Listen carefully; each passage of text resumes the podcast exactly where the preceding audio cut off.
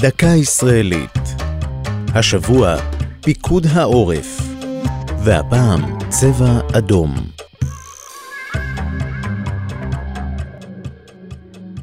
צירוף המילים צבע אדום מעורר ברבים מאזרחי ישראל, ובפרט ביישובי עוטף עזה, תחושה קודרת. ריצה למרחבים מוגנים, אזעקות ונפילת טילים.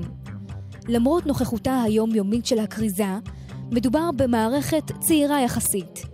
היא הופעלה לראשונה ביישובי עוטף עזה בשנת 2004, תחילה במילת הקוד שחר אדום. מערכת זו החליפה את מערכת האזעקות הארצית של פיקוד העורף, המשמיעות צפירה עולה ויורדת, מחרישת אוזניים.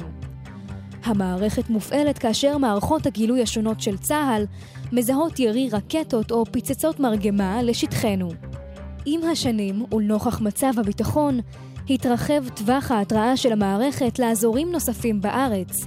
בכל אזור, מספר השניות המוקצב להגעה לאזור בטוח משתנה בהתאם לריחוקו מנקודות השיגור.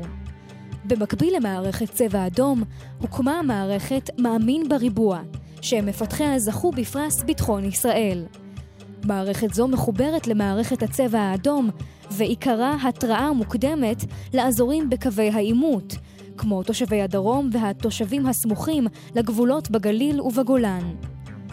מערכת צבע אדום מחוברת גם לאמצעי התקשורת, והתראותיה מוקרנות בשידור החי בערוצי הטלוויזיה, וכן ביישומון בטלפון החכם.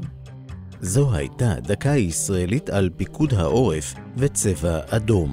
כתבה והפיקה יעלי פוקס, ייעוץ אלוף משנה במילואים משה גבעתי, ייעוץ לשוני הדוקטור אבשלום קור.